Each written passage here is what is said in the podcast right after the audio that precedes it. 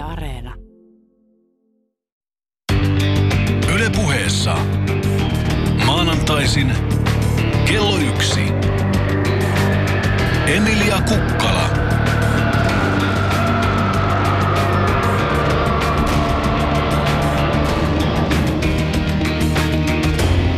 Oikein hyvää maanantaita. Tänään puhutaan työstä.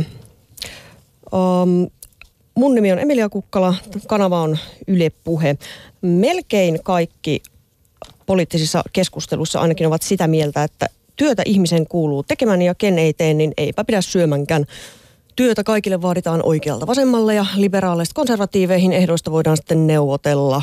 Toiset on sitä mieltä, että pitäisi tehdä työtä ilman palkkaa ja toiset sitten on valmiita neuvottelemaan siitä, että mikä se olisi se oikea korvaus. No toiset haluaa, toiset haluaa sitten työtä kaikille ja lisää liksaa ja toiset ehkä, ehkä sitten pelkästään kaikki töihin. Monethan jo tekeekin työtä työttömän nimikkeellä. Suomen työvoimasta arviolta kymmenesosa työskentelee palkatta erilaisten työkokeilujen, työharjoitteluiden ja muiden nimissä. Yhden työtä ei pidetä työnä siinä, missä jonkun toisen työtä ei äkkipäätä työksi uskoisi. Työttömänä on arvioista riippuen 300 000 puoleen miljoonaa ihmistä. Samaan aikaan pelätään työvoimapulaa. Joka tapauksessa hyvin laajasti tai ainakin kuuluvasti on jaettu käsitys, että terve, mitä sillä sitten tarkoitetaankin, se on toinen juttu. Ihminen haluaa ennen kaikkea tehdä työtä ja että se on aina ja kaikkialla myöskin parempi vaihtoehto kuin olla tekemättä työtä. Mutta onko työ aina hyvästä ja kenelle? Entä mitkä ovat kohtuulliset työn ehdot ja kenelle? Millä perustein työstä pitäisi palkita? Tänään kanssani työstä on keskustelemassa yhteiskuntatieteiden tohtori ja politiikan tutkija Mikko Jakonen Jyväskylän yliopistosta. Tervetuloa. Kiitos, hyvää päivää. Mikko Jakonen, onko työ pyhä lehmä?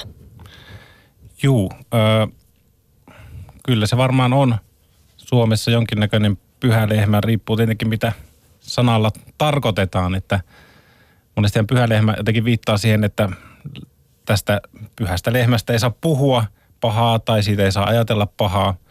Ja kyllähän meillä tämmöisenä protestanttisena maana varmaankin työ on semmoinen asia, että jos sitä alkaa kyseenalaistaa ja kritisoimaan, saatikka viemään siltä kokonaan arvoa pois, niin huonoa palautetta tulee. Tässä mielessä on pyhä lehmä. Mutta sitten toisessa mielessä, jos vähän laajennan tätä pyhän lehmän käsitettä, niin mistä tämä pyhä lehmä nyt varsinaisesti juontuu on se, että, että hindulaisessa kulttuurissa lehmällä on huomattavan suuri rooli ö, maatalousyhteiskunnan tuotannossa, tai oli joskus aikoinaan vähintään, ja siitä saatiin maitoa, lantaa, virtsaa ja niin edelleen, ja sen takia oli järjetöntä syödä lehmä.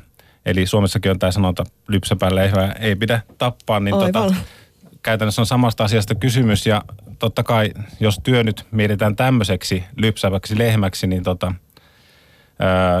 varmaan se on siinäkin mielessä pyhä, että kyllä työstä varmasti edelleen saadaan arvoa ja hyvinvointia ja, ja niin edelleen. Ja joidenkin työstä ehkä enemmän kuin toisten, mutta sanoisin, että tässä mielessä kummassakin mielessä työn pyhä lehmä. Että, Hyvässä ja pahassa niin. siis. Sä olet tutkinut monia eri aiheita, niiden joukossa myös uutta työtä ja uutta taloutta.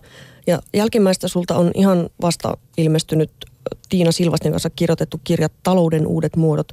Mutta mitä on tämä uusi työ, josta sä olet myös kirjoittanut ja miten se eroaa sitten vanhasta? Mitä se vanha työ on? Joo, tämä on, öö, mitä mä sanoisin, voi olla vähän hankalakin jaottelu uusia ja vanha työ.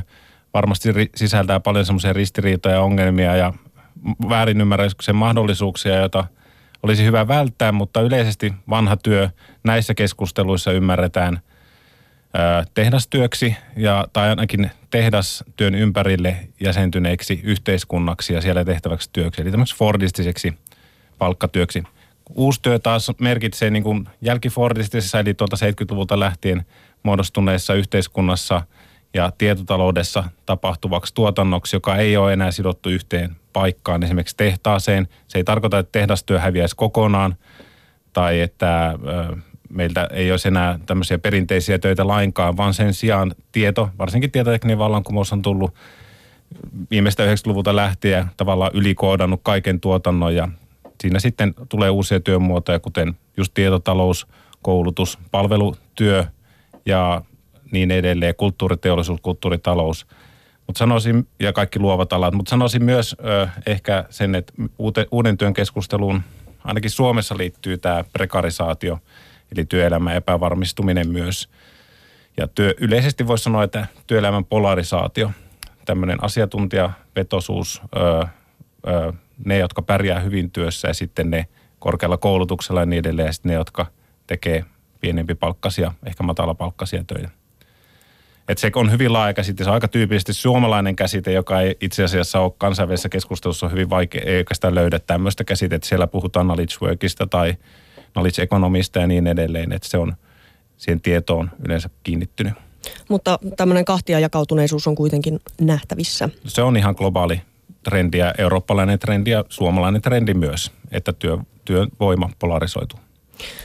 Ennen kuin sä väittelit tohtoriksi vuonna 2013, sulla oli alla jo kaksi maisterin tutkintoa filosofiasta ja valtioopista ja lisensiaatin työvaltioopista niin ikään ja puusepän koulutus. Toi kuulostaa ihan järjettömän työläältä. Mikä on sun oma suhde työhön? Joo, no tämähän on ollut leikkiä vain.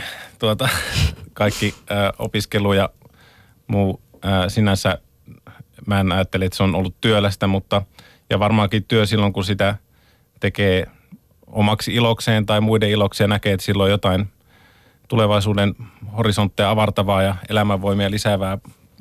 To, se on sen, sen tyyppistä toimintaa, niin se on ihan mukavaa ja rentoa.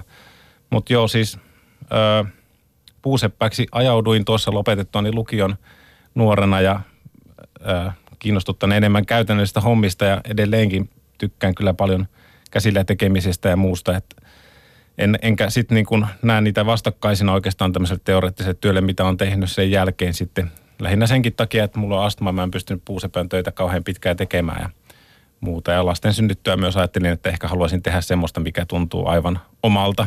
Ja tutkimus sitten, se tie löytyi sieltä. Niin, en mä tiedä. Mm. Ö, olen ehkä nykyään kyllä voi sanoa, ja varmaan jotka tuntee mut, niin varmaan tunn, tietää, että on vähän työhullu.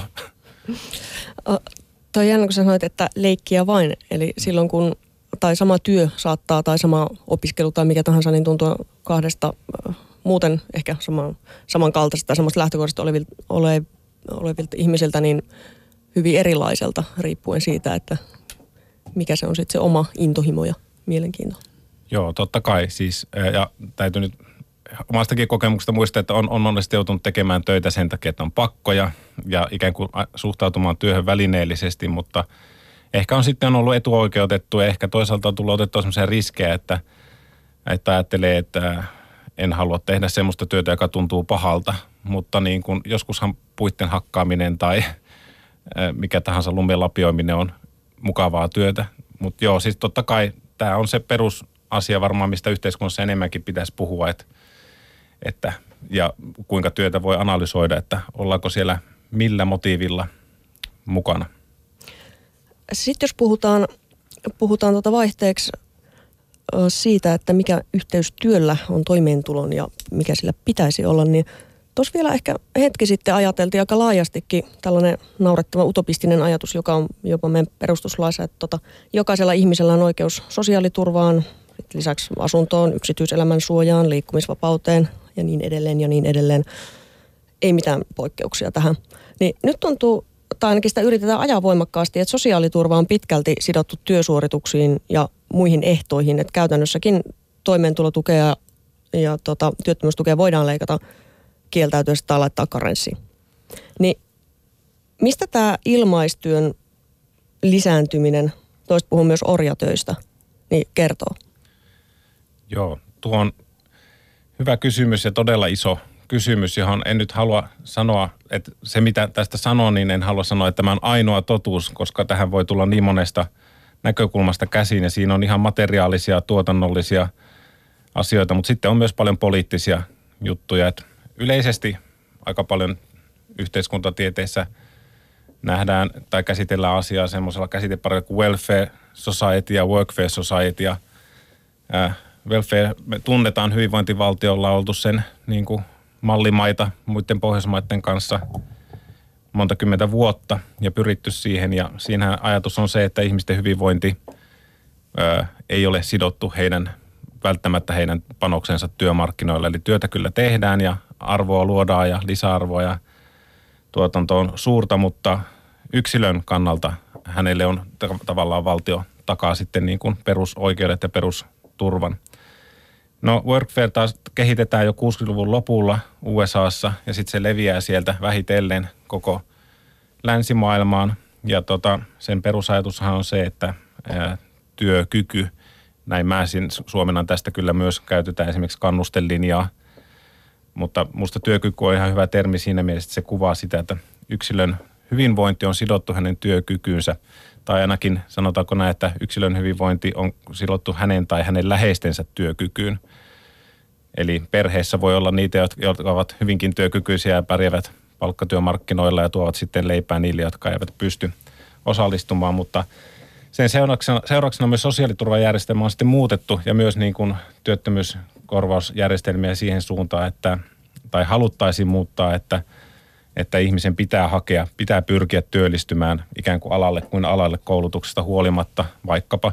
Tai nyt niin kuin näissä viimeisissä esimerkkeissä Suomessa, mitä ministeriössäkin valmistellaan tästä sosi, äh, vastikkeellisesta sosiaaliturvasta, niin ajatellaan, että ihmisen on jotain tehtävä sen sosiaaliturvan eteen. Ja tämähän tietenkin on todella kyseenalainen ajatus näin yksinkertaisesti esitettynä. Tässäkin haluaisin kyllä sanoa, että, että niin kuin monia linjoja on ja tämän voi ymmärtää monella tavalla, mutta jos mennään ihan perusteisiin, niin ne on kyseenalaista, että meidän kaltaisessa hyvinvointivaltiossa, meidän järjestelmässä luodaan ikään kuin ilmaistyömarkkinat ja sanotaan joillekin ihmisille, että pakkaa kasseja kaupassa tai keitä kahvia toimistossa, kun, eli tämä on hankala tai kaiva ojaa ja toinen täyttää perästä. Hmm. Mutta siis kyllähän totta kai toinen asia on se, että, että kun ö, työttömyys on jo meillä pitkä ollut rakenteellista, niin sosiaaliturvaankin liittyy sellaisia asioita, mitkä on ihan, ja tähän vastikkeellisuuteen ihan järkeviäkin avauksia. Eli ihmisten pitäisi päästä tota, ö, jollain lailla osallistumaan työhön ja toimintaan, etteivät he aivan täysin niin kuin masentuisi ja passivoituisi ja niin edelleen, mutta kyllä mun nähdäkseni tämä pitäisi pystyä järjestämään jollain muulla tavalla kuin sillä, että heidät pistetään ilmaistöihin.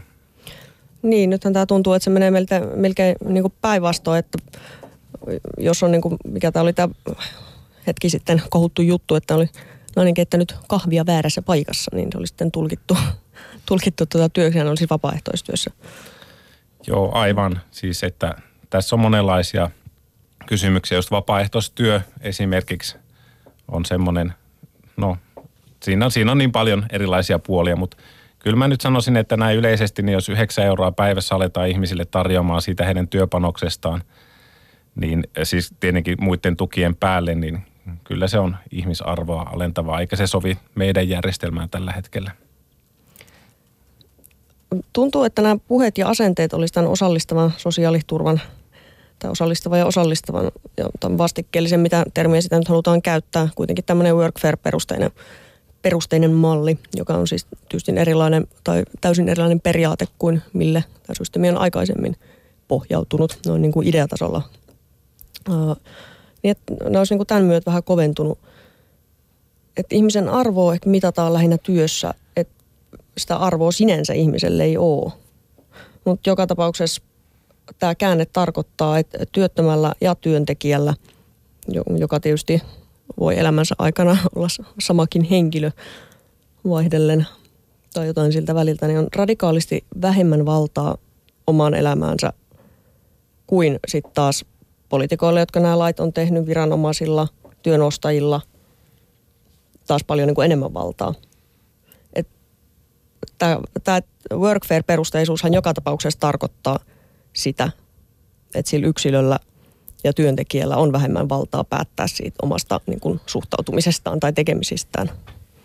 Kyllähän se näin perustaltansa on, että ei tässä, en voi väittää vastaan. Ja vaikka haluan korostaa, että siihen liittyy monia hyviä ajatuksia, siihen liittyy ajatuksia ihmisten tosiaan pitämisestä työkykyisenä ja niin edelleen, niin kyllä se valtaa yksilöiltä ottaa pois, päättää heidän omasta elämästään ja – myös vaikuttaa semmoisiin asioihin, että esimerkiksi millä paikkakunnalla asuu. Ja joillakin paikkakunnilla on tarjolla tietyn tyyppisiä töitä, mutta esimerkiksi koulutus ei sitten vastaa. Joillakin paikkakunnilla on tarjolla työtä, joka tota, voi olla liian raskasta omalle työkyvylle tai jostain sairaudesta johtuen niin edelleen. Ja onko tämä sitten se syy, että ihmisen täytyisi mennä ottaa semmo, silti semmoisia töitä vastaan, joista hän ei pidä tai hän ei tykkää tehdä. Tosi monimutkainen kysymys. En mä osaa tuohon niin sen kummemmin, että varmasti tässä on jonkinnäköistä vallasta kysymys, mutta on tässä myös retoriikasta kysymys. Tässä on myös niin kuin näiden – yhteiskunnallisten järjestelmien muuttamisesta tavallaan ehkä enemmän sanktioiviksi kuin aikaisemmin, jotta luodaan sitten työmarkkinoille painetta, esimerkiksi liikkua työn perässä, ottaa enemmän mitä tahansa työtä vastaan, että jos katsoo vaikka Saksan mallia tai USAta, niin kyllähän ihminen siellä miettii Detroittia, kun autotyöläiset jää työttömiksi, niin sieltä lähtee miljoonia ihmisiä liikkeelle ja Suomessa ei ole todellakaan nähty mitään tässä mittakaavassa, että kun paperitehdas menee kiinni, niin ei sieltä puoletkaan kaupungista heti annakaan muuta pois, että niin tästä voi kysyä, että pitäisikö näin olla vai ei. Totta kai ihmiset on ehkä tottunut siihen, että omalla paikkakunnalla on hyvä elää ja siellä on kotia, historia ja, ja näin varmasti pitää ollakin, mutta toisaalta nykyaikainen tuotanto on, tuotanto on tämän tyyppistä, että, että se saattaa vaihtaa paikkaa. No sitten voi myös kysyä, että pitääkö tästä muuttaa Kiinaan, kun siellä on niitä töitä, niin, niin. että siihen ei varmaan ole kovin moni valmis. Osaatko siis tutkijana, tai pystytkö vastaamaan tällaiseen kysymykseen, että mikä se toimeentulon ja työn suhde sitten pitäisi olla? No en suoraan, mutta äh, kyllä kai nyt siitä pitää lähteä, että äh, yleisestä periaatteesta, minkä varmasti suurin osa yhteiskunnallisista toimijoista, äh, puolueista, puoluekannasta riippumatta ja myös yhteiskuntatutkijoista allekirjoittaa ja myös hyvin arkijärkinen ajatus tavalliselle ihmiselle, että työllä pitäisi tulla toimeen. Eli sillä pitäisi pystyä hankkimaan, jos näin palkkatyöyhteiskunnassa ollaan ja markkinoilta hankitaan hyödykkeitä, niin ne perusasiat, eli asunto, ruokaa, kyky liikkua ja, ja tota, myös mahdollisuuksia hyvää elämään rajallisissa määrin vähintään, että ja ehkä myös sitten tietenkin kyky elättää perhe, jos, jos semmoista on, että onhan se vähän hassua, jos ihmisellä on lapsia ja hän joutuu tekemään kahta tai kolmea työtä, niin pystyäkseen elättää heidät, niin kyllähän tämä on silloin työ- ja toimeentulon välinen suhde ei ole oikea. Mm. Joka tapauksessa maassa on, en voi sanoa, että enemmän kuin koskaan, mutta kuitenkin huomattava määrä, noin puolet ihmisistä työelämän ulkopuolella. Niin jos ajatellaan, että noin puoli miljoonaa on myös työttömänä, niin virallisestihan kukaan ei kuitenkaan halua, että tällä tavalla on. Niin onko sitten kaikki päättäjät tosiaan niin kädettömiä vai, vai tota, haluaako joku sittenkin massatyöttömyyttä? Joo, vaarallinen kysymys. Tätä ei ehkä ole kysytty kauhean paljon poliittisessa keskustelussa. Olisi hyvä, että tätä kysyttäisiin vaalialla poliitikoilta. Olisi mukava nähdä niitä vastauksia, joita sieltä tulee. Totta kai on niin, että yhteiskunnalle, valtiolle työttömyys on suunnaton kuluerä. Ja myös se, että työllisyysaste on laskeva – Eli enemmän ihmisiä on vähemmän ihmisen työiden varassa ja, ja kaikki muut talouden muutokset siihen mukaan lukien, niin totta kai se rasittaa. Mutta kyllähän työttömyydestä on joillekin myös hyötyä, että yksinkertaisesti sanottuna työttömyys lisää painetta laskea palkkoja. Ja sikäli kun AY-liike ei pysty, tai pystyy toistaiseksi, mutta jos ei pysty taistelemaan – näistä ehdoista, niin, niin tässä olisi tietenkin portti siihen, että palkat lähtis radikaalisti toiseen suuntaan meille. Et nythän ne on pikkusen laskenut jo pidemmän aikaa siis käytännössä ostovoima, mutta, tai sanotaan reaalipalkat, mutta hyvin vähän.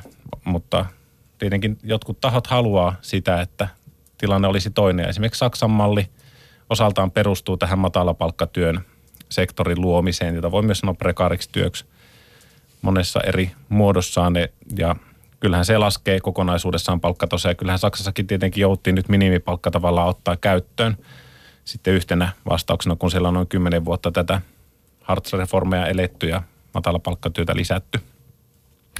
Et siinä mielessä työttömyys on ja totta kai joillekin puolueille työttömyys on aina se ö, hyvä vaalilupaus, että kohta teitä ei enää ole olemassa, mutta sille nyt ei ole tapahtunut pitkään aikaa yhtään mitään.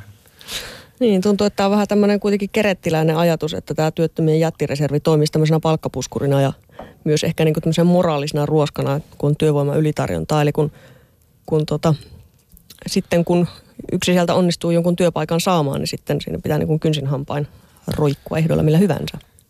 Joo, kyllähän työelämä on varmasti koventunut. Kaikki sen tuntee omasta elämästänsä ja omasta lähipiiristänsä, että aika paljon saattaa joutua aika perusduunin te- eteen tekemään ja itseänsä kouluttamaan ja pysymään kehityksessä perässä ja myös niin kuin joustamaan, ää, ei pelkästään työajoissa, mutta myös monilla muilla tavoilla, että kyllähän tämä on ää, siinä mielessä tehokasta aina tämmöinen. Mutta siis toisaalta täytyy myös sanoa, että tämmöisessä murroksessa, missä Suomi on ollut viimeiset parikymmentä vuotta, niin kun missä määrin työpaikkoja hävinnyt varsinkin teollisuudesta, niin kyllä se, öö, öö, ei, ei, ei tässä varmaan kukaan poliitikko niin kuin suoraan tämmöistä halua. Että kyllähän öö, tässä aina katastrofin ainekset on, kun näin paljon ihmisiä on työttömänä, jos miettii Euroopassa 26 miljoonaa virallisesti ja joitte sitten tavalla epävirallisesti jopa 50 miljoonaa, niin kyllä se on jo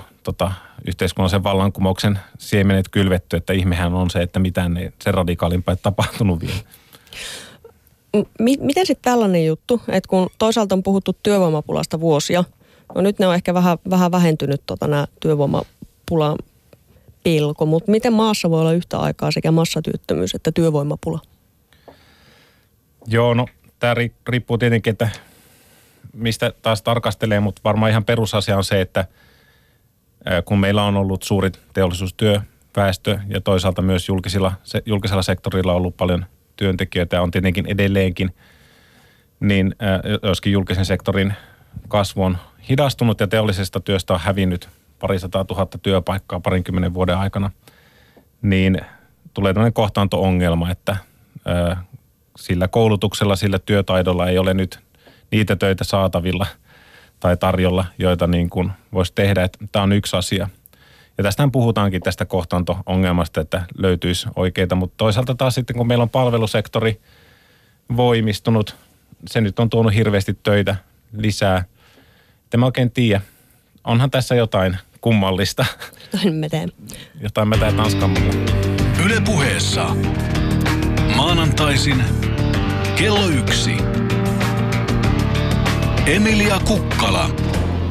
No niin, kanava on tosiaan Yle Puhe ja minä olen Emilia Kukkala ja tänään puhutaan työstä ja toimeentulosta. Vieraanani tutkijatohtori, kääntäjä, kolumnisti ja niin edelleen Mikko Jakonen Jyväskylän yliopistosta. Tuossa äsken puhuttiin jo työttömyydestä ja siihen liittyen myös osallistavasta sosiaaliturvasta niin sanotusti. Siitä, mikä on työn ja toimeentulon suhde ja mikä sen pitäisi olla. Seuraavaksi puhutaan työn tuottavuudesta, palkoista ja työelämän murroksesta. Esimerkiksi siivoushan on oikeasti hyvinkin tuottavaa työtä, vaikka se ei välttämättä siellä siivoojan itsensä tilipussissa näy. Niin mitä muita tällaisia töitä Mikko Jakonen on, joista mielikuvamme on jotenkin aivan väärä, tai sitten taas se, että mitä se ihminen sitten itse saa noin niin kuin palkan muodossa, niin mitä tällaista ehkä toisaalta tyhjänpäiväistä työtä kuvitellaan tosi hyödylliseksi, ja jos nyt saa sanoa näin, ja mitä taas halveksutaan turhaan? Juu, äh, no siivous on hyvä esimerkki siitä, että tai roskien kuljetus. Roskien, äh, roskakuskeille tosin maksetaan huomattavasti paljon paremmin kuin siivoojille, mutta hyvä esimerkki siitä, että mitä tapahtuisi, jos näin ei, tämä ei toimisi. Miettii vaan vaikka Etelä-Italian roskaongelmia, kun siellä mafia ei anna kuljettaa jätettä, niin kaupunki hukkuu niihin hyvin nopeasti. Totta kai Suomessa varmaan perinteinen liian vähän arvostettu työ on hoitotyö kaikissa eri muodoissaan. Ää, jo ihan palkkatyönä, mutta myös kotona tehty naisten työ, ää, eli niin sanottu kakkosvuoro. Kaikki ruoanlaitto, lastenhoito, siivous ää, ja muu. Että tämä nyt on varmasti se yksi, mitä arvostetaan. Ja totta kai aika monesti meillä näkyy vielä tämä naisten töiden, niin sanottujen naisten töiden, eihän siihen sukupuoli liity, että kuka niitä lapsia hoitaa tai muuta, mutta että näiden töiden väheksyminen.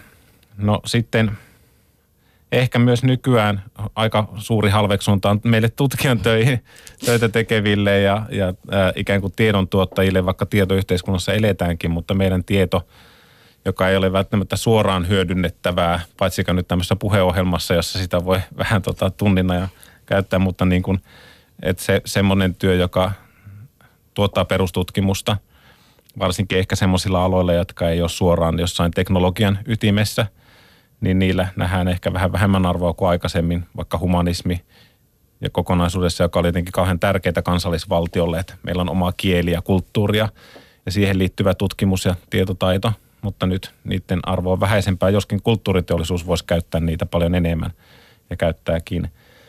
Joo, joo mutta siis näitä bullshit-töitä niin kuin, en mä tiedä, se on vaikea asia. Kyllä mulla oma, niin kuin joskus kuulin, että on joitakin, oli varmaan jollekin nuorille tarkoitettuja töitä, mutta he tekivät pieruvitsejä johonkin tota nettipeliin. Ja tota, kyllähän se tietenkin kuulostaa vähän siltä, että onko tämä nyt niin kuin ihan välttämättä kauhean tärkeää työtä.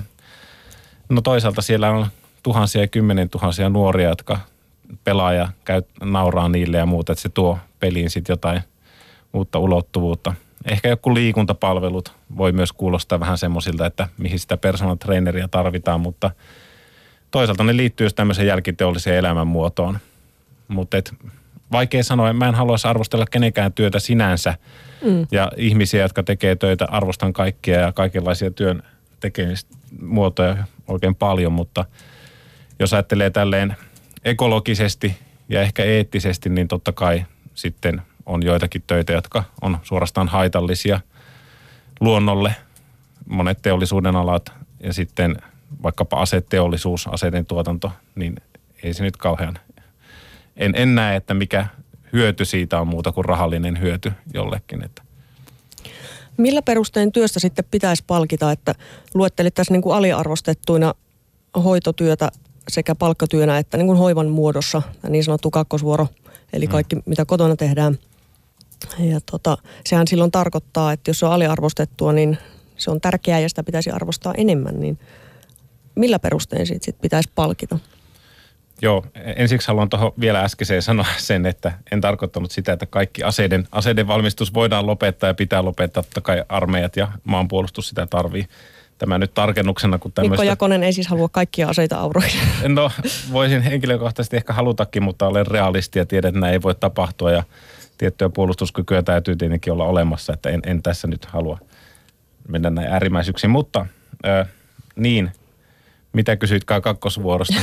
niin joo, siis tätä, että sanoit, että jos hoitotyö on aliarvostettua sekä mm. palkkatyönä eri muodoissaan, että sellainen kaikki hoivatyö ja kotityö, mitä tehdään sit palkkatyön ulkopuolella, niin tähän lauseeseenhan sisältyy se ajatus, että se on tärkeää ja sitä pitäisi arvostaa enemmän, niin millä perustein meidän pitäisi sit palkita näistä töistä?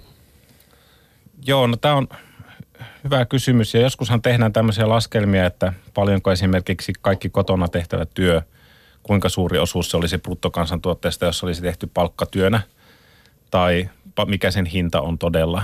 Ja voihan me laittaa vaikka kotona tehtävälle työlle kympin tunti hintaa ja sitten alkaa laskea itse kukainenkin, että paljonko se on, paljonko tuli tänään tienattua. Mutta ehkä se arvostus ei voi mennä tälle rahalliselle linjalle pelkästään. On ihan hyvä tiedostaa se, että se on arvokasta työtä, mutta ehkä sitä ei voi pelkästään sillä lailla mitata, että varmasti pitäisi tunnustaa se ja arvostaa sitä ja myös luoda sitten semmoisia yhteiskunnallisia resursseja, jotka todellisuudessa mahdollistaa esimerkiksi osa-aikaisen työn tekemisen sillä tavalla, että sitä osa-aikatyöstä saa tarpeeksi palkkaa, että silloin kun lapset on vaikka pieniä, niin tota, heitä voi sitten hoitaa ja, ja tehdä sitä työtä, jolla on arvoa ja tarkoitus, mutta niin, tämä on aika vaikea asia.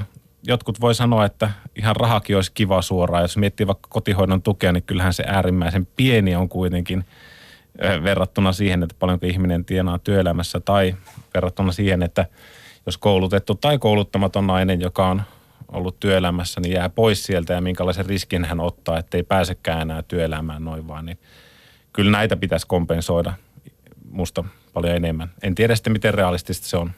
Mm. Pystyykö se tälle yleisellä tasolla, jos mietitään tosiaan palkkatyötä, että, että onko se sitten joku tällainen jotenkin mitattavissa olevat tulokset tai tuottavuus yhteiskunnalle tai yhteisölle vai omistajille vai se työn vaativuus vai ikävyys vai vaarallisuus? Mikä se on se palkitsemisperuste? Oikeudenmukainen palkitsemisperuste. Tämä on vähän filosofinen kysymys. Joo, no yleisesti varmaan sanotaan, että työhinta määräytyy markkinoilla ja sieltä se palkka tulee. Joistakin duuneista ei makseta niin paljon kuin toisista. Joskus paperityöläinen seisoo koneen vieressä.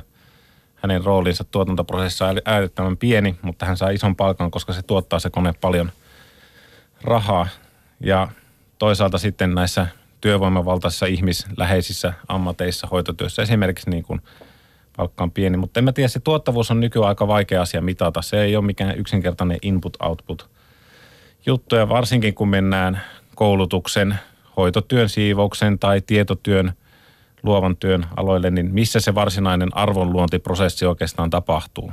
Mihin se voidaan jotenkin tiivistää? Et yliopistossa esimerkiksi näkyy se, että meitä halutaan mitata ja meidän työaikaa tarkkailla – ja ajatellaan, että sillä lailla saadaan tietää, että kuinka tuottavia me ollaan. Mutta tosiasiassa näin ei ole, että joku voi kirjoittaa yhden artikkelin tai yhden kirjan kymmenessä vuodessa, mutta sillä kirjalla voi olla huomattavan suuri merkitys koko tieteen kenttään seuraavan 50 vuoden ajan. Ja tämmöisessä nykytulosohjauksessa hän olisi auttamatta varmaankin ulkona jo viime, viimeistään viiden vuoden jälkeen, kun ei ole tullut julkaisuja. Eli mitä kaikkea jääkään tekemättä. Niin, jää tekemättä. Toisaalta ihmiset myös tekee näitä siitä huolimatta, että he sitten tekevät semmoisia ikään kuin ö, näköistöitä, että näyttää siltä, että tehdään ja tuotetaan jotain ja sitten pyritään keskittämään resurssit johonkin olennaiseen. Että. Mm, se, sehän kuulostaa tosi järkevältä, että ihmisille maksetaan siitä, että näyttelee niin kuin työntekoa. Niin, no tämä on varmaankin armeijassa jokainen mies oppii, että täytyy näyttää siltä, että tekisi jotain, että joudu oikeasti tekemään jotain, mutta Öö, niin, vaikea kysymys kokonaisuudessaan tuo tuottavuus ja sen mittaaminen, että, että kyllä mä näkisin, että nykyään pitäisi ymmärtää sillä lailla, että koko yhteiskunta on eräänlainen, ei nyt ehkä tehdas, mutta tuotantolaitos, jossa näitä arvon luontia tapahtuu monimutkaisissa prosesseissa, hyvin komplekseissa, ää, erilaisilla aikahorisonteilla, erilaisilla viiveillä. Joskus se voi tapahtua nopeasti, joskus hyvinkin hitaasti – ja siksi pitää tarkastella koko yhteiskunnan tuottavuutta ja, ja sen monipuolisuutta, että miten monilaisiin systeemeihin se pystyy. Ja kyllä musta niin kuin Suomi tässä mielessä esimerkiksi, vaikka meillä paljon valitetaan siitä, että on, on huonot ajat ja muuta, mutta jos katsoo, että kuinka paljon me todella pystytään tekemään täällä kuitenkin mon, hyvin monipuolisia töitä, kouluttaa monenlaisia ihmisiä ja, ja kaikkea muuta, niin kyllä, kyllä me ollaan edelleen aika, aika niin kuin hyvä maa tässä mielessä. Mutta voidaanko siis todeta, että tämä taloudellinen tuottavuus, mitä käytetään aika kevyesti perusteena sille sun tälle, niin se on ehkä vähän pöllöperuste sikäli, että siitä on tosi hankala mitata. Niin no on sitä näin isossa mielessä. Totta kai jossain yhdessä tuotantoyksikössä sitä voidaan mitata. Ja monestihan tätä tuottavuutta sitten käytetään retorisena keinona, kun halutaan tehostaa työtä. Eli saada samalla palkalla enemmän ö, tuotetta ulos. Ja nämä on tietenkin tämä on ihan ymmärrettävää, mutta niin, öö, jos sanotaan, että tuottavuutta pitää lisätä tässä mielessä, mutta niin, kuin, niin toisaalta sitä tuottavuutta voi ehkä lisätä ja yhteiskunnan hyvinvointia silläkin, että se työ vaikka jaetaan kahdelle ja sitten kaksi ihmistä tekee sen ja heillä on sitä aikaa osallistua yhteiskunnalliseen tai perheen toimintaan jotenkin muuten vapaa-ajalla. Tuosta työjakamisesta aika paljon puhutaan, mutta en mä tiedä. Musta tuntuu, että ei se kauhean isossa mittakaavassa kuitenkaan ole kukaan ajamassa. No ei varmasti ole sen takia, että sehän tarkoittaa suoraan sitä, että jos samalla palkalla tehtäisiin vähemmän töitä, niin se taas tarkoittaisi päinvastaista, mitä tehostaminen ja tuottavuuden lisääminen merkitsee. Eli silloin otettaisiin sieltä työn ostajan ansaitsemasta lisäarvosta vähän enemmän työntekijälle. Ja se, se olisi, se olisi päinvastainen kehitys, mihin tällä hetkellä on menossa. Jos palataan tuota vielä tähän, että mitä kaikkea ihmiset tekee työajan ulkopuolellakin, mikä sitten – jollain tavalla luo tätä lisäarvoa monimutkaisten mekanismien kautta. Uh, niin mitä muuta sellaista sitten on kuin tässä mainitut hoiva- ja kotityö? Siis äh, työajan ulkopuolella? Joo. No kyllä. Tai sellaista tekemistä, mitä ei työksi ikään kuin lasketa. No Suomi on seurojen ja urheiluseurojen luvattu maa, niin tota, tässä nyt on aivan yksinkertainen arkipäiväinen esimerkki, että siellä harva valmentaja kuitenkaan saa – liksaa, jos saa, niin saa muutaman kilometrikorvauksen. Vielä harvempi joukkueen johtaja tai huoltaja saa mitään palkkiota. Ja tämähän on kaikki todella tärkeää lasten kasvatustyötä ja liittyy koko meidän käsitykseen yhteiskunnasta, kuinka joukkueurheilu tai yksilölajit on tärkeitä ja ollaan ylpeitä jääkiekkojoukkueista. Että jos miettii Suomen jääkiekkojoukkojen menestystä, niin kyllähän se perustuu käytännössä äitien tekemään ilmaistyöhön. No siinä kuulitte. Ja, ja sitten isätkin jonkun verran siellä joskus valmentaa ja karjuu kentälaidalla, mutta tämä nyt on yksi esimerkki. Totta kai meillä on paljon muutakin työtä. Ei ehkä enää siinä mielessä semmoisia puhdetöitä, jotka olisi niin kuin, tämmöistä niin kuin valmistaa työkaluja iltaisin tai mitä maaseutuyhteiskunnassa tehtiin maataloudessa tai kotiteollisuustöitä. Mutta ehkä semmoiset puhdetyöt on vaihtunut sitten tämän oman persoonan kehittämiseen, että ihmiset suorastaan maksaa siitä, että he käyvät kuntosalilla muokkaamassa omaa ruumistaan semmoiseksi, että se on työkykyinen, se on ehkä edustava, se on sen tyyppinen persona kokonaispaketti, jolla saa töitä, opiskelee kieliä, matkailee, hankkii sosiaalista pääomaa, kulttuurista pääomaa. Että se on semmoista ilmaiseksi tehtyä uusintamistyötä, työvoimavälineen uusintamistyötä – ehkä myös sosiaaliset suhteet, jos miettii tietotaloutta ja näitä kaikkein radikaalimpia uuden työn keskusteluja, niin näissä niin kuin korostetaan sitä, että myös sosiaaliset suhteet ja verkostot on niitä työvälineitä. Ilman niitä on vaikea luoda arvoa. Että mistä yhtäkkiä nyt tempaset haastateltavan radio-ohjelmaan esimerkiksi ja jostakin se täytyy löytyä. Ja tämä verkoston uudistaminen on myös yksi asia, mitä tehdään vaikkapa illalla kaljalla joidenkin ystävien tai puolituttujen kanssa tai bileissä, että – kaikkea tämän tyyppistä ilmaistyötä ikään kuin mikä liittyy kyllä tuotantoprosessiin, mutta jos ei suoraan makseta, tosiaan päinvastoin itse asiassa me maksamme siitä, että näin voimme pitää itsemme työkykyisinä ja kiinnostavina henkilöinä Eli siis kaljalla käyntikin voi olla tuottavaa niin sanotusti. No kyllä se ainakin osa tuotantoprosessia on ö, epäilemättä. Totta kai sitä parin myyjä jotain saa, mutta, mutta kyllä. Pystyykö tätä sitten sanoa sanon tota, että kuinka iso tämän epämuodollisen työn osuus on sit kaikesta jostain BKT, jotain suhdelukua versus palkkatyö? Vai meneekö liian Menee liian vaikeaksi mulle, enkä, enkä ö, kyllähän näitä on, jonkun verran lasketaan, mutta en nyt ala sanomaan mitään lukuja, koska siinä on oma vaaransa, että menee ihan metsään. Ja, mutta väittäisin, että se nyt riippuu nimenomaan tästä määrittelystä, että mikä kaikki lasketaan. Jos kaljalla käyminen, sosiaalisten suhteiden uusintaminen lasketaan osaksi tuotantoprosessia, niin aika valtavaksi muodostuu. Mutta jos mitä tiivimpään mennään, niin sitä pienemmäksi se tietenkin muuttuu. Että määrittelykysymyshän se on. Tuossa 2000-luvulla alettiin puhua prekariaatista, jota sinäkin olet paljon tutkinut. Sen tuloksena ainakin työelämän sirpaloitumisesta, eli pätkäsilppu ja osa-aika määräaikatöistä on puhuttu enemmän ja laajemmaltikin ehkä tunnistettu itsensä työllistäviä, eli freelancerit, taiteilijat, apurahatutkijat ja niin edelleen asema. Toisaalta on taas sanottu, että no eihän tämä koske kuitenkaan kuin aika pientä vähemmistöä työvoimasta. Ja hekin on sitten näitä pitkälle koulutettuja niin sanottuja tietotyöläisiä, ja, jotka kuitenkin sitten handlaa sen asiansa jotenkuten, että on niin kuin jonkunlaisia kulttuurista pääomaa tai sosiaalista tai muuta, niin onko näin?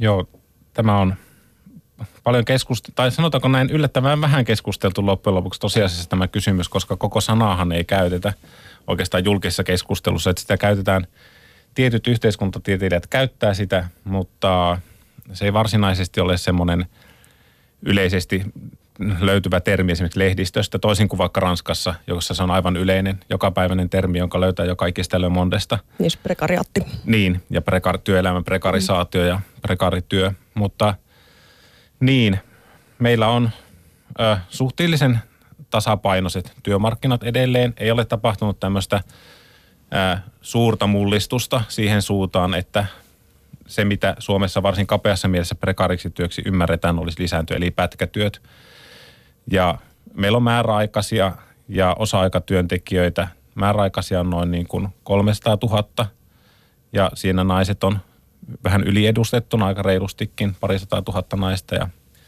vähän yli 100 000 miestä. Ja sitten osa-aikaisia työntekijöitä on noin reilu 300 000, jossa siellä myös naisia on enemmän kuin miehiä samassa suhteessa kuin äsken. Mutta ö, eli näiden osuus ei nyt ole niin hirveä osa, iso osa työvoimasta – mutta eikä se ole kasvanut huomattavasti. Osa-aikatyö on tosin kasvanut kyllä koko aika 90-luvulta lähtien. Ja siinä me ollaan enemmän ottamassa tämmöistä eurooppalaista trendiä kiinni, mutta noin muuten ei. Mutta sitten jos miettii työttömien määrää, jos se lasketaan siihen mukaan ja kaikki nämä ilmaiset harjoittelut, kaiken näköiset nollatyösopimukset, vuokratyösopimukset, kaikki työsuhteiden uudet muodot, joita Ranskassa esimerkiksi on noin 35 siitä, mitä aikaisemmin oli kaksi tai kolme, niin, ja Suomessahan sama kehitys, että työsopimusmuotoja tulee koko ajan lisää, niin sitten päästäänkin aika isoihin lukuihin. Että tämäkin on taas kerran määrittelykysymys ja ää, mä sanoisin, että prekari Aatti, prekarisaatiokeskustelu pitäisi muistaa se, että ei ole koskaan väitte, väittäneet, että siis prekariattiaktivistit, että kaikki työ olisi nyt prekaaria, siis aivan absoluuttisesti pätkätyötä tai jotain muuta. Sehän olisi yhteiskunnallinen katastrofi, jos näin olisi, jos suurin osa työsuhteista olisi pätkätyötä vaikka tunti- tai viikkosopimuksilla. Mutta se, että tämmöinen tendenssi työelämän epävarmistumiseen on, niin se musta on kyllä aika selkeä. Ja se näkyy semmoisissa Euroopan maissa, missä ollaan liikuttu, esimerkiksi Saksassa, missä ollaan luotu käytännössä kaikki kaksi miljoonaa uutta työtä, niin pätkätyömarkkinoille, prekaareihin töihin. Eli tämmöinen epävarmuus, hyvinvointivaltion rapautuminen ja ehkä myös tämmöinen perusfordistisen niin kuin, kompromissin purkautuminen on se, mistä pitäisi puhua. Eli pääoman ja työvoiman sopimus siitä, että pyritään täystyöllisyyteen ei enää pidä.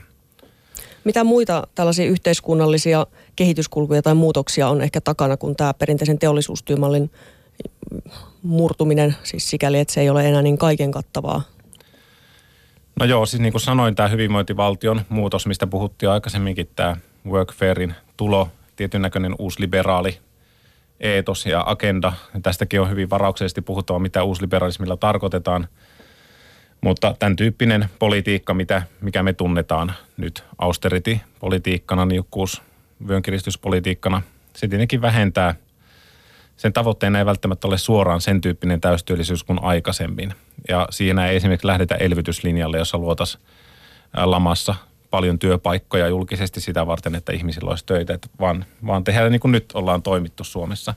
Ja väittäisin kyllä, että Suomesta tulee niin kuin, kun jossain vaiheessa nousukausi lähtee liikkeelle ja töitä tulee lisää, niin tulee nimenomaan tänne prekaareihin töihin lisää, niin se on tapahtunut muuallakin.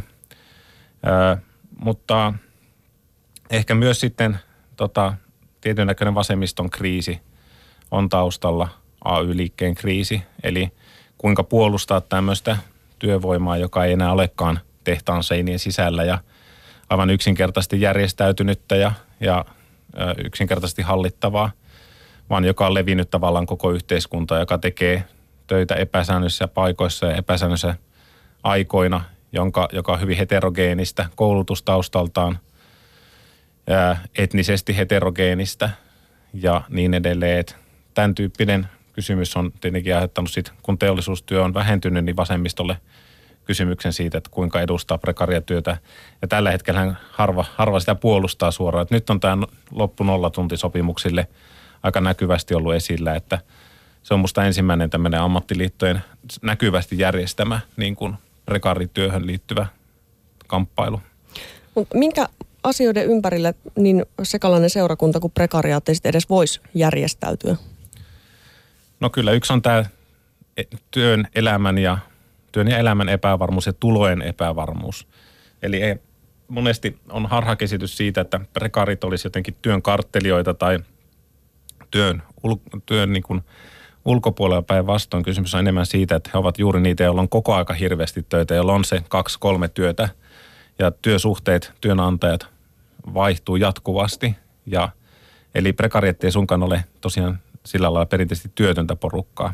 Ja siinä mielessä sitten niin kun, jos mietitään, että tämmöinen matalapalkkamalli, joka esimerkiksi USAssa on working poor ilmiö ollut jo pitkään, niin jos se alkaa ottaa jalansijaa enemmän Euroopassa, niin kyllä se on yksi asia, minkä ympärille voi järjestäytyä. Eli, eli hyväksy, hyväksyvätkö työntekijät sen, että tehdään kahta tai kolmea työtä eikä siltikään tulla kunnolla toimeen – Toinen asia on tietenkin työehdot yleisesti. Ne koskee jokaista työpaikkaa. Että jos joudutaan aina neuvottelemaan samat perusasiat uusiksi, niin kyllä, kyllä jossain vaiheessa varmaan ihmistä alkaa tajua, että nämä niin kuin ammattiliiton taistelemat perusasiat on jossain mielessä työntekijän kannalta ainakin erittäin hyviä. Mutta siis on, Yle puheessa. Maanantaisin kello yksi. Emilia Kukkala. No niin, eli kanava on Yle Puhe ja minä olen edelleen Emilia Kukkala. Tänään puhutaan työstä ja toimeentulosta. Vieraanani ö, politiikan tutkija Mikko Jakonen Jyväskylän yliopistosta. Me ollaan tässä puhuttu jo työttömyydestä, työn ja toimeentulon suhteesta, työn tuottavuudesta, palkitsemisperusteista ja prekarisaatiosta.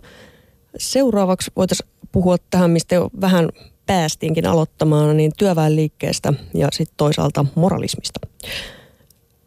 Mikko Jakonen, usein sanotaan, että, tai käytetään tällaista fraasia, että kaikki työ on arvokasta.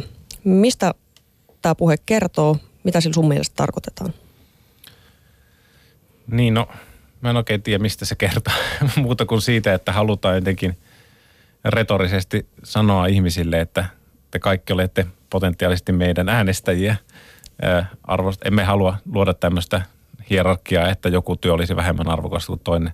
Niin kuin äskenkin itse sanoin, että tämä on aika ymmärrettävä positio. Olisi hassua, jos joku puolue Suomessa alkaisi niin kuin suoraan haukkumaan jotain, jotain alaa tai muuta. Mutta ää, niin, ehkä se kertoo siitä ää, perusajatuksesta. Ainakin vasemmistopuolueella on ollut pitkä ajatus siitä, että kaikki arvo syntyy työstä, eikä suinkaan markkinoilla vaihdettavista hyödykkeistä tai jostain muusta, vaan se on se työ siellä arvon perustana. Ja varmaankin tämä on hyvin pitkälle kuitenkin edelleenkin totta, vaikka tästä tietenkin käy taloustieteessä ja on käyty, ja tätä, tämä teoria on kumottu arvoteoria ajat sitten, mutta toisaalta miksi niistä palkoista sitten puhuttaisiin niin paljon ja miksi niitä haluttaisiin laskea ja muuta, jos ei sillä olisi mitään osuutta arvon luontiin. Mutta jos miettii noin arvokkuutena moraalisessa ja eettisessä mielessä, niin ehkä sekin on sitten niin kuin liittyy tähän ää, perinteeseen, että halutaan niin kuin tunnustaa kaikki kaikenlaiset työt ja tuoda ne sisälle. Ja tavallaan siitä aika paljon, vaikka just naisten työ, niin sanotun naisten työn kanssa käyty kamppailu, että mikä on vaikka tämä kotityön tunnustaminen työksi, niin on ollut perinteinen kamppailu, joka on ollut varmaan ihan tärkeä. Oli kuitenkin aika, jolloin sille ei laskettu paljonkaan arvoa tai sitä siitä ei puhuttu. Mut tällainen henkilökohtaisesti ihmetyttävä asia, että okei, okay, työväenliike historiassa aika pitkään ta, niin tapeltiin siitä, että et tota, saataisiin tehdä vähemmän työtä, lyhempää työpäivää. Ja sitten saatiin kahdeksan tunnin työpäivää ja niin päin pois. Sitten työajan lyhentämistä nimenomaan on kamppailtu, että saataisiin tehdä vähemmän töitä. Ja nyt tuntuu, että se retorinen käänne on ikään kuin toisinpäin, että saataisiinpa tehdä lisää. Niin, Mikä tämä juttu nyt on? Tämä on varmaan se perusjuttu, että, että kun työtä on hävinnyt niin paljon meiltä, varsinkin sitä tehdastyötä, joka oli se perinteinen vasemmisto-organisaatio paikka, niin muoto, niin jotenkin halutaan, että saataisiin jostakin takaisin se, mikä on meidät järjestänyt ja organisoinut ja antanut meille pohjan olla työväenliike ja työväenpuolue.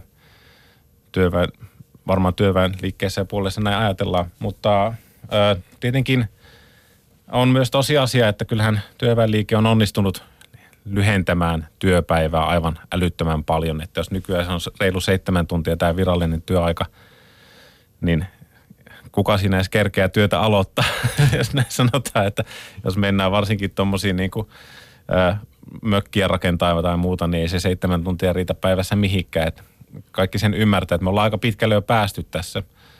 Mutta toisaalta meillä on kyllä myös niitä ilmiöitä, että, että tavallaan sen palkkatyön sisällä, jota tehdään, on upotettu paljon töitä. Puhuttiin jo tehostamisesta, niin ihmiset tekee paljon enemmän töitä tehokkaammin. He, he jättävät ylitöitä kirjaamatta tai tekevät ilmaiseksi omalla ajallansa töitä. Että tämmöistä on. Mutta en mä osaa sanoa tuohon, että minkä takia nyt on tästä näin. Et tietenkin Marksin peruspointtihan oli se, että palkkatyöstä pitäisi vapautua kokonaan. Ja tätä nyt ei varmaan mikään työväenpuolue tota, enää kannata.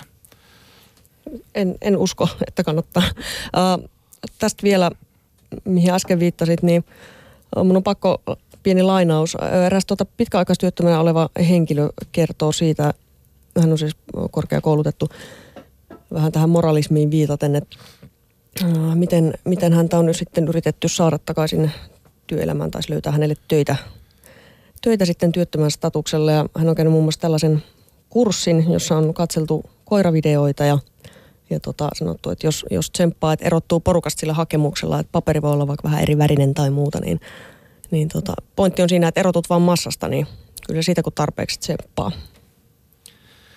Niin. No, mitä tuo nyt kertoo? Ö, se on aika epätoivosta tämä meininki tässä mielessä, että ja tämä ehkä kertoo myös siitä, että kuinka paljon meillä jo nykyään on siirrytty siihen minun mielestä väärään ajattelumalliin, että työttömyys on ihmisen oma, omaa syytä tai hänen omasta niin kuin vajavaisesta kiinnostuksesta tai halukkuudesta johtuva tekijä, vaikka tosiasiassa on nyt aivan selvä asia, että työttömiä on sen takia, että ei ole töitä. Eikä ole investointeja, ei ole, ei ole niitä, jotka haluavat tänne töitä luoda, että olisi sitten valtio tai yksityisyritykset, globaalit tai suomalaiset, niin kyllä tämä on aika selkeä asia, että eihän se yksilö, yksilö työllistyy, varsinkin jos puhutaan tämmöistä aloista, niin missä ehkä oli kysymys tässäkin jossain mielessä, niin aina silloin kun nousukausi on, niin tosta vaan. Et pitää nyt muistaa kuitenkin myös siitä, että kun me ollaan siirretty, siirretty ihan valtavasti työtä pois, myös suomalaiset ylikansalliset yritykset työllistää – noin 5500 000 ihmistä maailmalla samaan aikaan, kun meiltä on hävinnyt työtä, että ei se niin kuin ole niin yksinkertainen juttu, että se olisi yksilöstä kiinni. Ja toisaalta me myös eletään globaalin orjatyön varassa jo. Miten tota, kuitenkin tuntuu, että nämä työhön ja työttömyyteen liittyvät keskustelut, niin enemmän tai myöhemmin palaa siihen, että aletaan niin kuin syyttelemään sitä yksilöä, että kun ne laiskat ja työhaluttomat ja ketä milloinkin.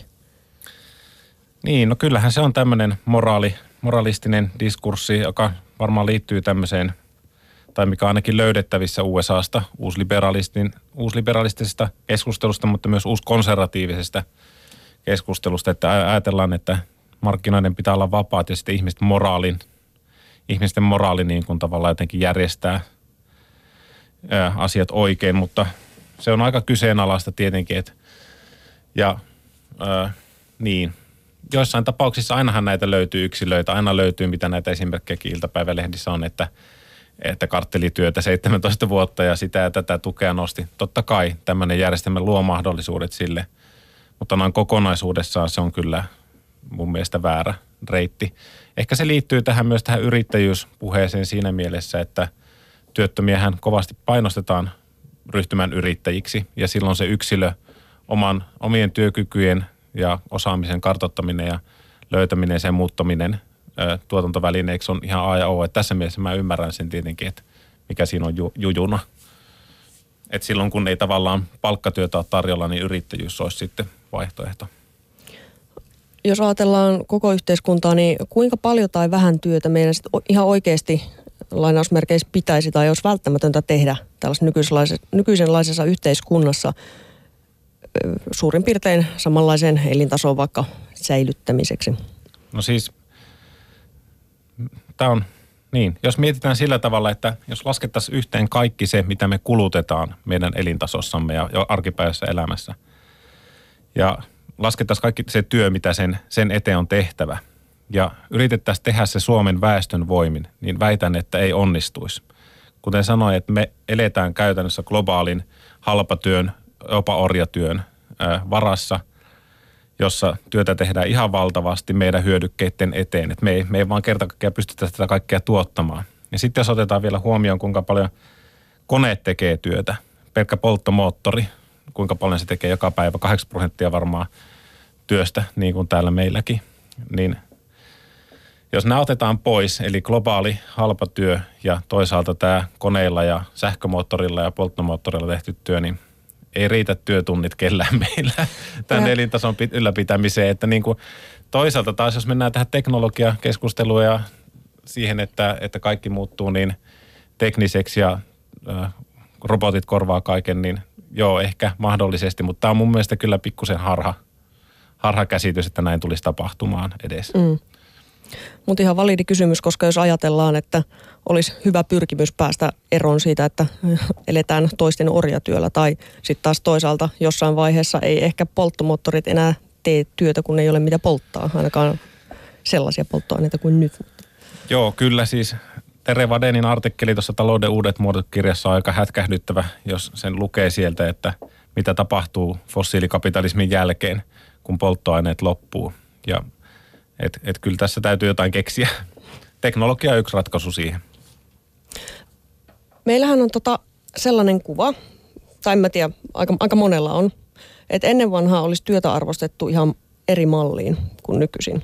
Et ennen oltu työtelijäitä ja ahkeroja ja muuta, toisin kuin nykyisin ollaan sellaisia pullamössöjä ja laiskoja, mitä nyt.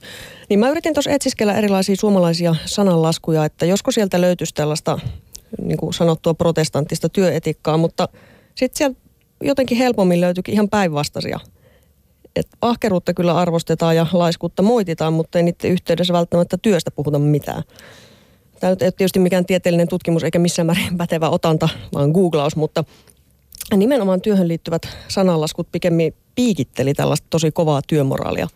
Niin kuin, että ei terve ruumis työtä kaipaa tai hullu paljon työtä tekee, viisas pääsee vähemmällä ja herrathan ne työntekis, jos se herkkua olisi. Mm. Et onko meillä sittenkin vähän väärä käsitys siitä, että miten niin sanottu vanhan hyvän aikaan on työhön suhtauduttu? Varmasti on, äh, mutta toisaalta se työ, mitä ennen on tehty, on ollut paljon raatamista. Ja se on ollut hyvin raskasta työtä, niukoista, ehkä ei kauhean hedelmäistä pelloista on revitty se, mitä sieltä lähtee ja niin edelleen. Että, mutta onhan siihen liittynyt myös paljon semmoista taitoa ja tekni- näppäryyttä ja osaamista. Ja kyllä mä uskon, että ihmiset, jotka tekee työtä, ovat aina arvostaneet omaa työtänsä, kilvotelleet siinä, olleet ylpeitä siitä ja niin edelleen. Et musta tuntuu nykyään se, että se mikä työstä puuttuu on se työhön liittyvä ylpeys. Ja sitä ei arvosteta tarpeeksi ja siitä ei puhuta tarpeeksi, että kuinka tärkeää sen, että joku osaa todella asiansa ja ja on, on näppärä käsistään tai aivoistaan tai mistä onkaan ja tekee tärkeää työtä yhteiskunnat enemmän. Se on hyvin välineellistä. Tällä saa rahaa. Jos sillä saa paljon rahaa, niin se on arvostettu. Jos ei sillä saa paljon rahaa, niin se on ihan paskaduunia. Että niin kuin, nämä on aika juttu. Että musta tämmöinen sanalasku työntekijänsä kiittää aika hyvä siinä, että, että työllähän on myös persoonaa kehittävä vaikutus ja sillä on tärkeä rooli, että mitä joka, mihin mä nyt joka päivä tämän oman energiani ja aikani tuhlaan. Ja jos käytän sen sillä tavalla, että se vie mua eteenpäin, niin se on, on nautinnollista ja leikkiä ja, ja, ja siitä tulee kiitosta itsestään. Millä tavalla me voitaisiin sitten päästä enemmän kohti tällaista yhteiskuntaa, että voidaan tehdä siinä, sitä, missä ollaan hyviä ja kehittyä siinä ja nauttia siitä ja tulla sillä ehkä vielä toimeenkin ja saada sitä arvostusta?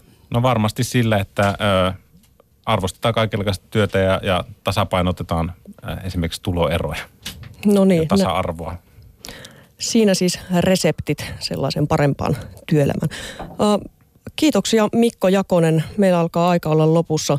Mä toivotan kaikille kuulijoille erittäin hyvää maanantaita ja taas viikon päästä tavataan täällä Yle Puheella kello 13. Yle Puheessa. Maanantaisin kello yksi. Emilia Kukkala.